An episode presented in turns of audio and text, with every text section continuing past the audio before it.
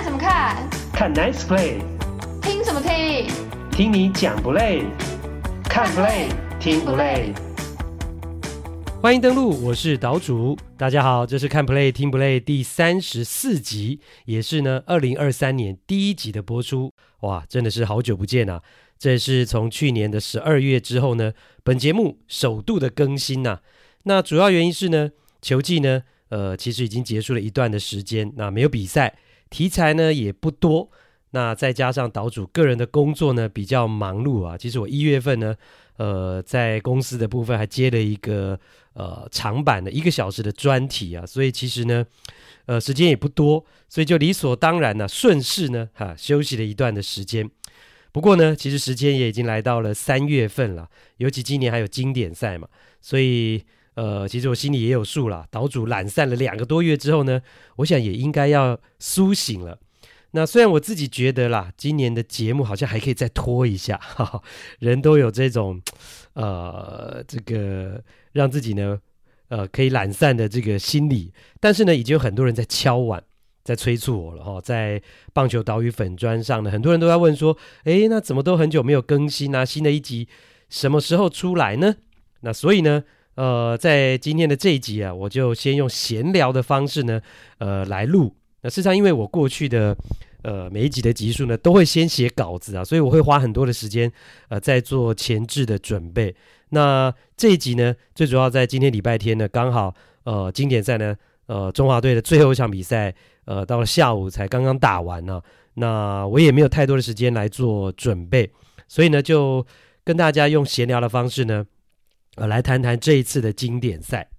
那今年二零二三年的经典赛呢，中华队的赛程，我相信，呃，大家的心情啊，整个过程好像是洗三温暖一样，高低起伏。那在这种情况之下呢，全部结束了。那五天的过程当中，在洲际棒球场的四场比赛呢，中华队最后是拿下了两胜两败。啊，虽然战绩不差，但是因为我们的失分太多了，四场比赛就掉了三十一分呐、平均一场比赛掉将近八分。那在战绩相同的情况之下呢，比这个失分率啊，呃，我们是明显的输给了其他的球队，所以无缘晋级，那遭到了淘汰。那这样的结果，我相信让很多国内期盼的球迷是会觉得失望了。但是我觉得重点是。过程当中，那球员的奋战跟他们的表现呢，还是为大家带来很多的激情跟感动。我相信这一届的比赛啊，呃，大家每一场有 follow 的话，有看这个直播的话，还是会留下美好的回忆。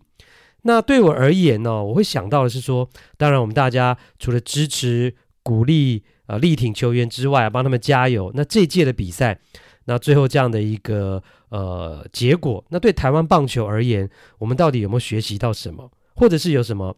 值得检讨的地方？那当然，首先第一个啊，我想讲的就是赛程的安排。好，那在这个部分呢，呃，我相信呃，在整个赛事结束之后呢，呃，真的是被大家炮轰了。其实这个部分在比赛开打之前就很多网友在讨论，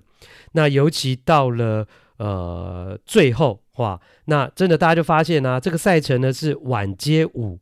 晚上接中午，那不到二十个小时，中华队就要连打两场比赛，不利的这样的一个状况，就真的影响到他们的一个表现。所以，其实在这整个过程当中，我也在呃，今年赛开打之前，在我的棒球岛屿粉砖上也有抛出对于这个整个赛程，中华队赛程的一个质疑。那呃，其实很重要的一个着眼点就在于说，包括日本、包括美国，他们都是预赛的主办国，那他们的赛程全部都是打晚场的比赛，包括日本队，哦，他们都是打晚场，美国队也是都打晚场，所以就不会有这种晚场接五场的这种不到二十四小时，甚至不到二十小时之内就打连续两场比赛这样的一个状况。那为什么台湾也是主办国，为什么我们却会有这种？呃，晚场要接五场的比赛呢，所以这就是我质疑的第一个点。那第二个部分就是呢，同样在我们 A 组的部分，那为什么荷兰队的赛程却可以像他们是地主队一样的这么好的一个赛程？哦，当然，而且他们不但不像呃中华队是打一天休息一天之后连打三场，他们是打两天休息一天，然后再打两天，是最舒服，呃，最呃适合安排投手或者说中间投手可以休息的一个赛程，而且他们也没有呃这个晚场去接到五场的这样的一个赛程的状况，所以那为什么荷兰队可以有这么好的赛程，那中华队却没办法有呢？荷兰队是前两天打中午的比赛，然后呢中休息一天，那最后两天是打晚上的比赛。那为什么这样的一个赛程不是中华队呢？哦，所以很多人在这整个过程当中就去质疑这个承办的单位，也就是汉创的运动行销，说他们就是希望为了让票房极大化，能够让呃。整个球场是坐满，赚到最多的票房。那因为大家知道嘛，这次其实今年赛之前呢，呃，整个售票的票价就一开始就被大家有所批评哦，因为内野呢，呃，最高可以要卖到三千多块钱的票价。那当然，汉创承办这次的比赛，当然他们要付出权利金，所以他们也希望说，呃，在整个商业的运作上，他们是能够把钱不但是回收，甚至能够赚的。所以他们拟定出这样的一个呃票价。那不但票价如此，他们也。可能是希望说，哦，在上班日的时候是打晚上的比赛，然后呢，到了假日再打有一场是呃五场的比赛。那假日大家看五场的比赛，呃，其实是比较没问题的，是可以让票房极大化的。所以就有一种说法是说，汉创运动行销为了让票房的极大化，所以去让整个中华队的赛程反而是变得是，其实在对球员对球队去比赛的过程当中是一个不利的赛程出现，完全没有地主的优势。所以，如果真的是这样的话，那我觉得，呃，这个行销公司就真的是太自私了。那当然，在整个呃比赛结束之后呢，呃，这个因为中华队最后一场比赛，感觉就是比较疲累，哦、呃，感觉就是呃打线就是没有办法发挥，是不是太累的情况，呃，导致输球？那事实上赛后呢，呃，记者会林月平总教练也提到，的确就是呃球员呢。呃，在连打三场啦，或者是呃晚场接五场的情况之下，其实影响到球员的体力。那很多球员的身体也出了一些呃情况不一的这些状况，所以的确是有影响啊。那事后呢，呃，这个汉创运动行销公司呢是指出，为什么日本队诶他们都可以打晚场的比赛，那中华队却不行？我们也是主办国啊。那他们的说法是说，大联盟的承办人员不一样，好，也就是说，可能在日本的承办人员跟在台湾的承办人员不一样哦，他们的 group、他们的 team 是不一样的，所以愿意调整的空间也不一样，无法一概而论。那这样的说法呢，其实就我个人而言，我是完全不能够买单的。那另外他还说，呃，大联盟呢作为主办单位，那势必要顾及所有参赛队伍的公平性，无法给予主场球队完全有利的位置，在赛程的选项上调整上没有办法给主场队伍完美的赛程安排。我觉得这个说法完全都说不通啊。那既然如果是这样的话，那为什么日本队可以都晚上全部晚场？那为什么美国队也可以全部是晚场的比赛？那这完全说不通嘛。那。另外两个主办国，他们都有很有利的一个出赛的时间啊，没有这种晚场接五场的一个情况啊。那另外他讲到大联盟的承办人员不一样啊，所以他们的可以调整的空间不一样，争取的空间不一样，无法一概而论。我觉得这个我也觉得很难去接受。那如果是这样的话，你要极力去争取啊。那在这整个争取的过程当中，如果真的不行，要是是我的话，我会觉得好啊，那我宁愿去接受。荷兰队的赛程，那我就跟荷兰队的赛程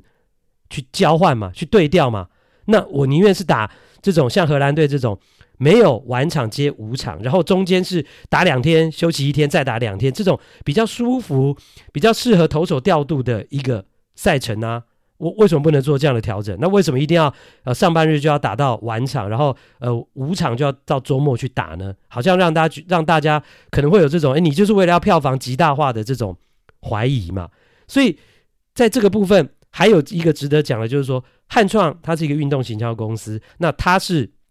承办单位，那它既然是承办单位，那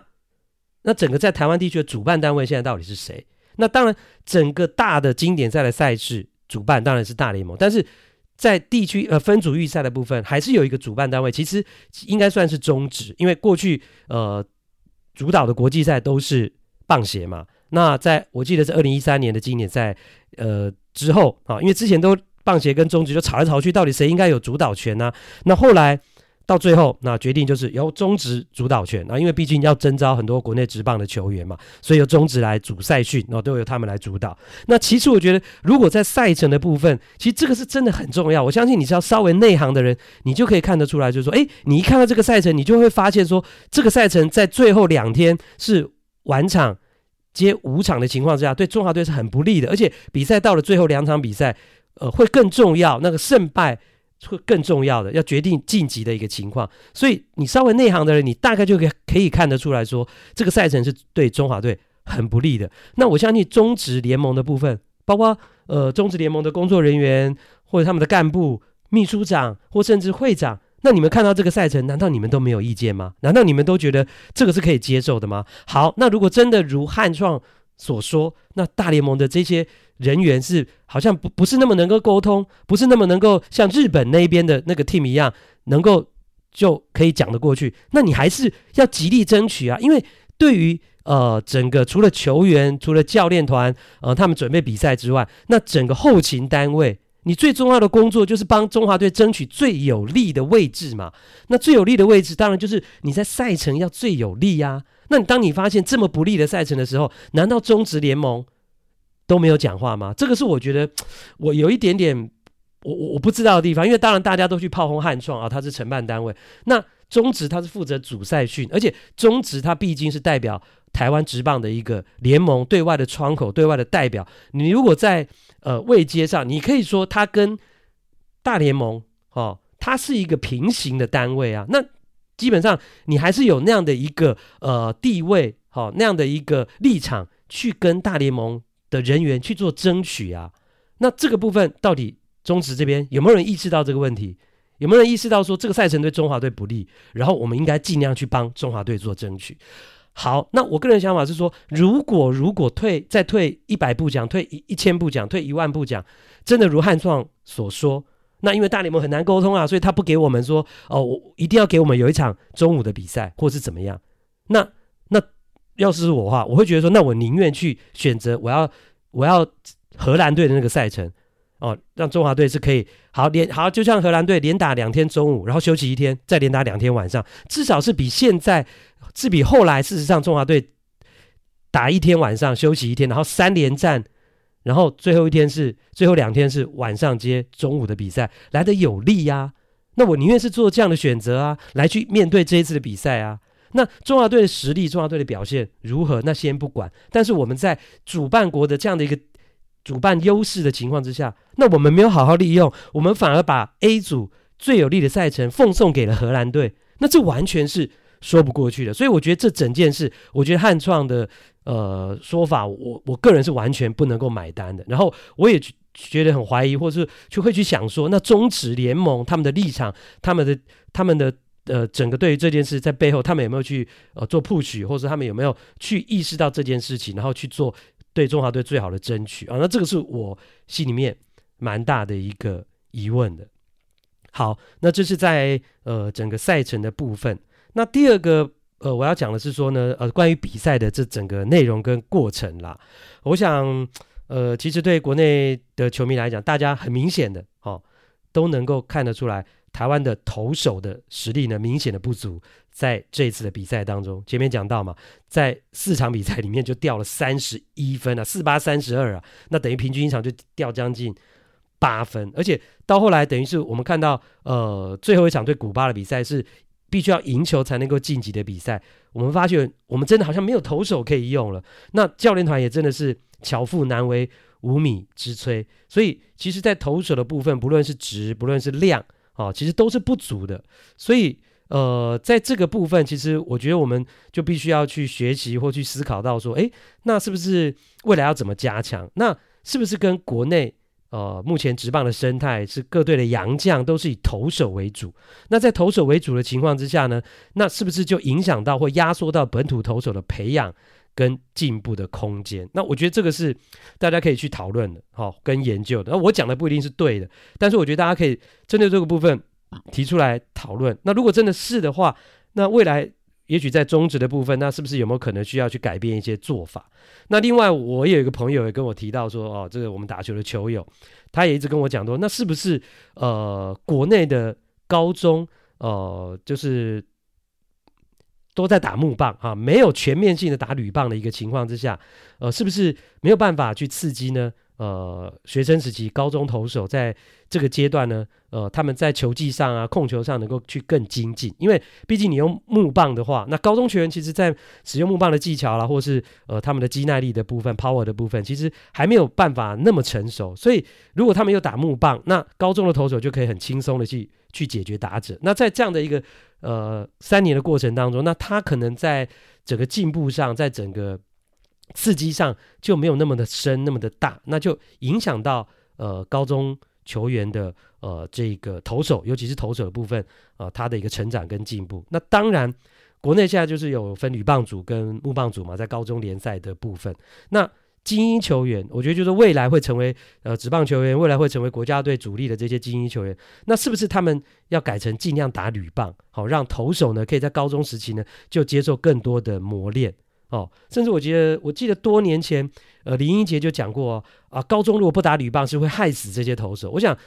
这个其实就反映出说，其实，在高中的部分，我们这样的一个制度哦，是不是也需要去做一些调整？我想，这个都是呃，大家可以在经过了这一次经典赛之后，要提出来做一些呃讨论了，包括职棒的呃这个洋将啦，是以投手为主的这样的情况等等。所以，呃，我觉得。呃，一次一个比赛的结束，那我想，呃，最后是没有办法晋级，或或者说中华队的成绩呢，让大家觉得很可惜。那除了这个之外，如果说你就让它过去了，我觉得那是最可惜的。那不是说不只是说中华队没有晋级可惜而已，而是你没有从失败或者是从呃这样的一个比赛的过程当中去学习到经验，然后去做国内职棒的一些制度面啊，或是结构面方面线的一个改进，那让。台湾的棒球去更进步，如果没有因此而这样的话，那我觉得中华队在经典赛的呃输球的没有晋级，那其实就很可惜哦，没有让我们因此而呃更进步。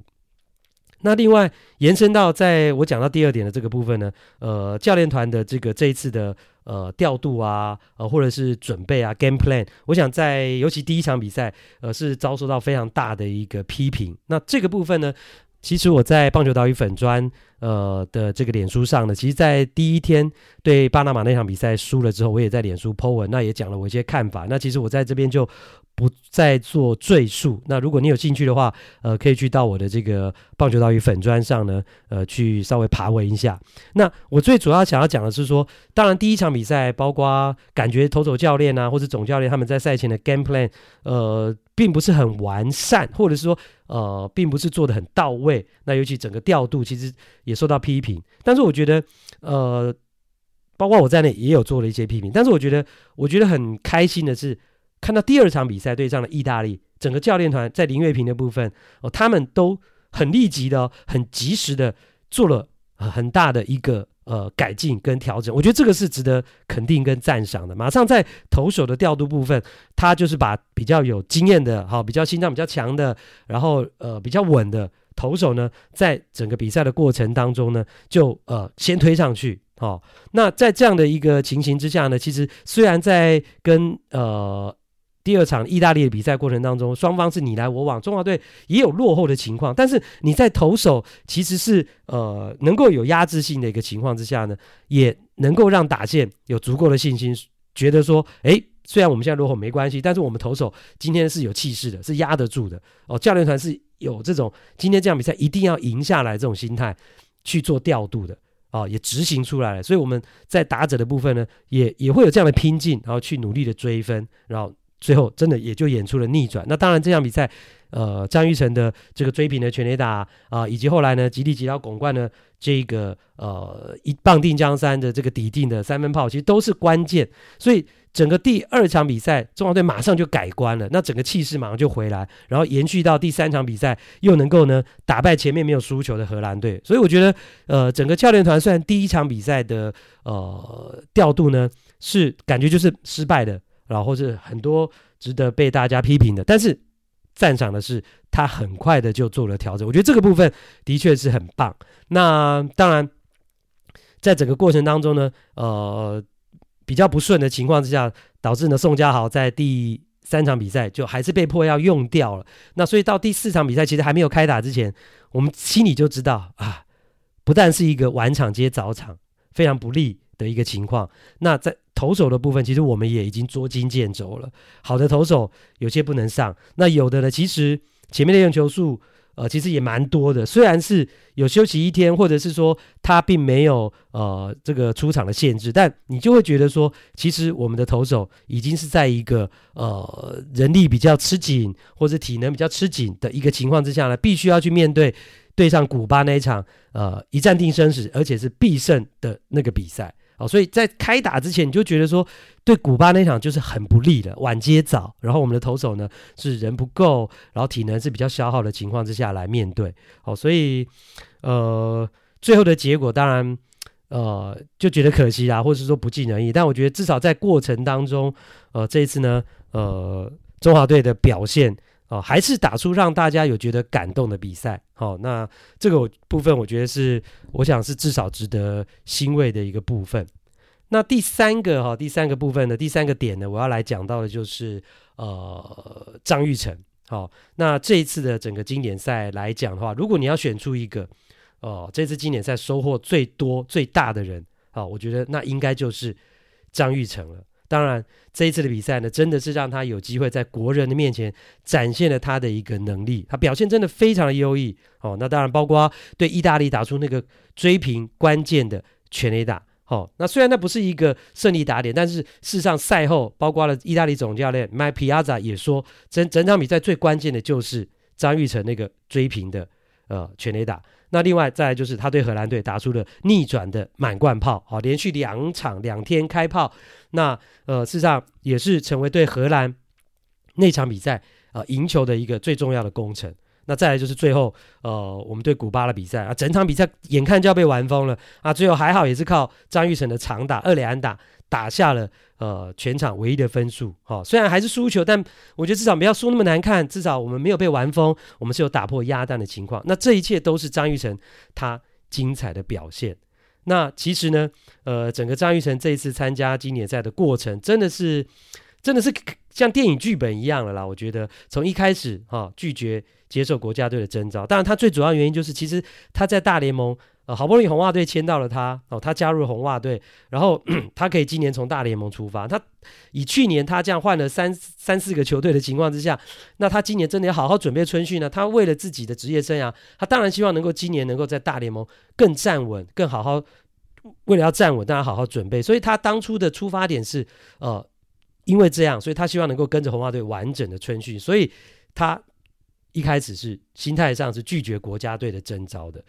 但是后来啊，因为国内真的骂翻天呐、然后当然他是在兵役列管的情况之下，那最后他想一想，还是要回来打这个国家队。但是整个过程啊，他被大家骂逃兵啦、他被大家骂说啊，这个怎么怎么可以这样子啊？那但是哦，后来哦，他打出了他的表现，那从逃兵啊变成了永远忠诚的国防部长哇，那现在大家就对他非常的崇拜了。那等于是说陈金峰锋。好，在国家队这样四棒的人选，有了一个真正的一个接班人。我想这整个过程哦，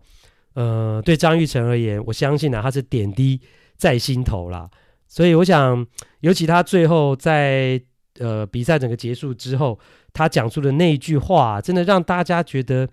真的是很心疼啊。他说，呃，他哭了嘛，然后说，呃，在美国，我在美国打球是没有人站在我这一边的。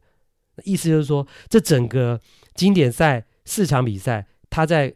台湾的比赛是全国的人哦，包括现场可能都是有两万名的球迷，都是站在那一边，就都是站在他这一边，然后都是呃非常努力、非常疯狂、非常卖力的为他加油。我想台湾球迷的爱，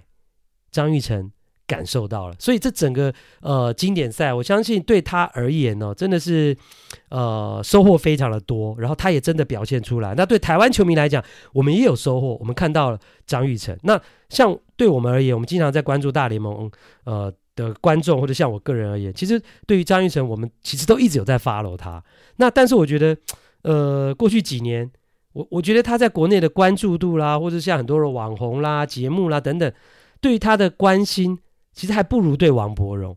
那王柏荣为什么会这样？那我觉得就是可能点阅率吧。那大家就是啊，酸酸王柏荣啦，或是骂骂王柏荣啦，哈，讲讲他，那那点阅率就自然会出来。但是张玉成毕竟他远在美国，然后他又是在大联盟，其实就是一个不是一个真正先发型的球员，也没有创造什么很惊人的记录，像过去王建民那样。所以他在国内呃球迷他受到的关注程度呢，其实一直都是我觉得是偏低的。但是如果你有持续呃在 follow 我们看 play 听 play 这个节目的话，呃，其实你就会知道，我曾经也在一集某一集的节目当中，我就讲到，其实张玉成已经是台湾史上最强的打者了。在去年二零二二年的球季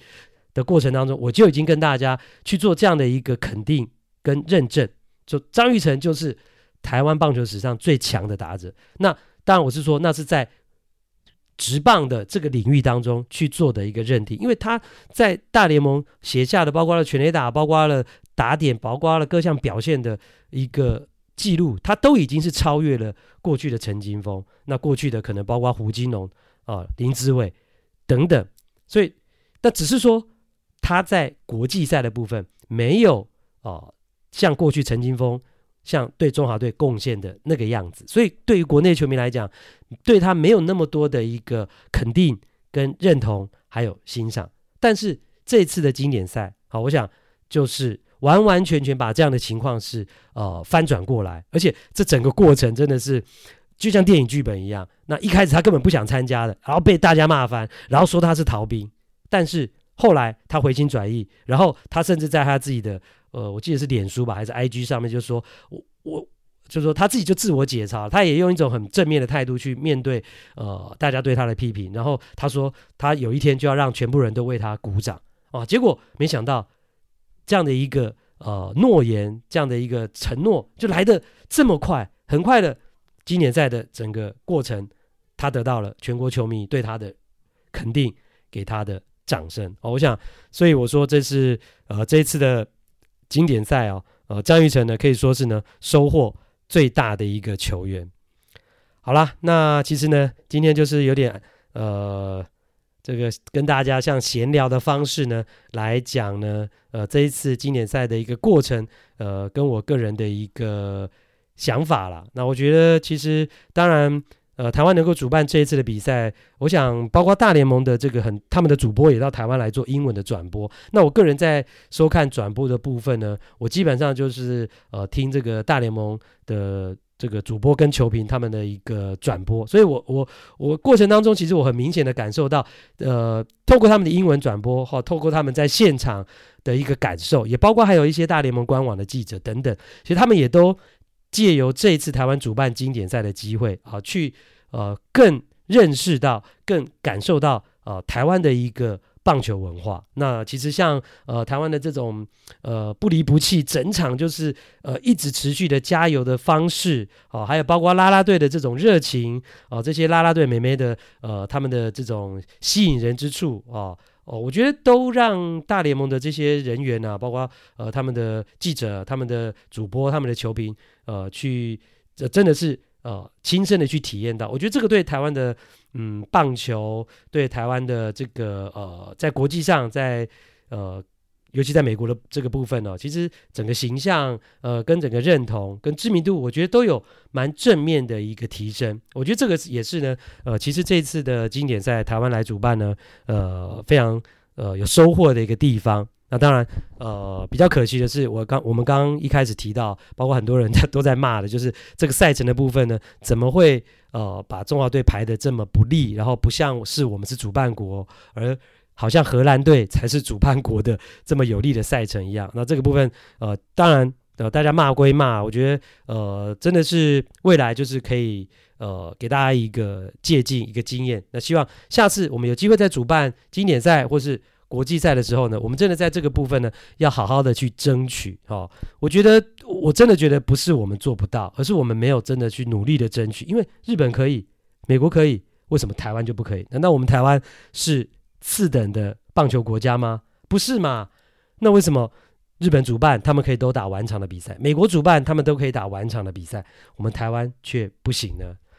好啦，那当然，呃，今年的球季呢也即将要展开了啦。所以在我们节目的部分呢，看 play 听 play，呃，既然这个星期已经做了今年的第一集了，那那我也这个没有办法再逃避了。下个礼拜呢就要持续的来做呢今年的第二集啊。那当然，经典赛的部分，中华队虽然被淘汰了，但是呃，其他晋级到八强的球队后续呢还会有呢。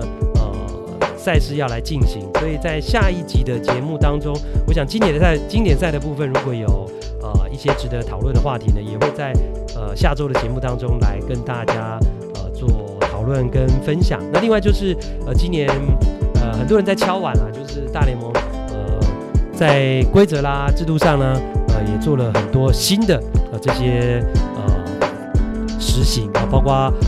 pitch clock 哦，就是投球的计时器啦，还有移防布阵被禁止的等等。那嗯，我相信我我希望在下个星期的节目当中呢，也会跟大家来做一个报告啊跟分析。好的，那这一集的节目呢就进行到这边啦。那谢谢大家的收听，看 play 听 play，我们下个礼拜再见。